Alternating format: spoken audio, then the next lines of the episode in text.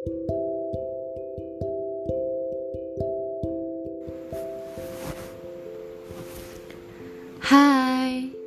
with love Mentari. Kita harus punya hati yang sangat luas. Seberapa keras pun kita menjaga langkah agar tidak menyerah, ternyata memaksakannya berjalan adalah sebuah kesalahan. Menurutnya sempurna tanpa celah adalah sebentuk keegoisan. Kita harus punya hati yang luas untuk menerimanya, bahwa memang ada hal-hal yang tidak berjalan dengan semestinya.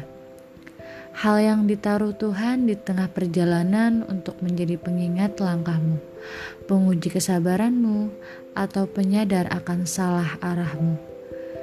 Biarkan kerikil itu membuatmu sadar bahwa langkahmu perlu istirahat sejenak atau arahmu perlu diperbaiki lagi sebelum jauh hingga kamu benar-benar yakin dalam memilih beristirahat sebagai obat atau berhenti sebagai pilihan yang tepat.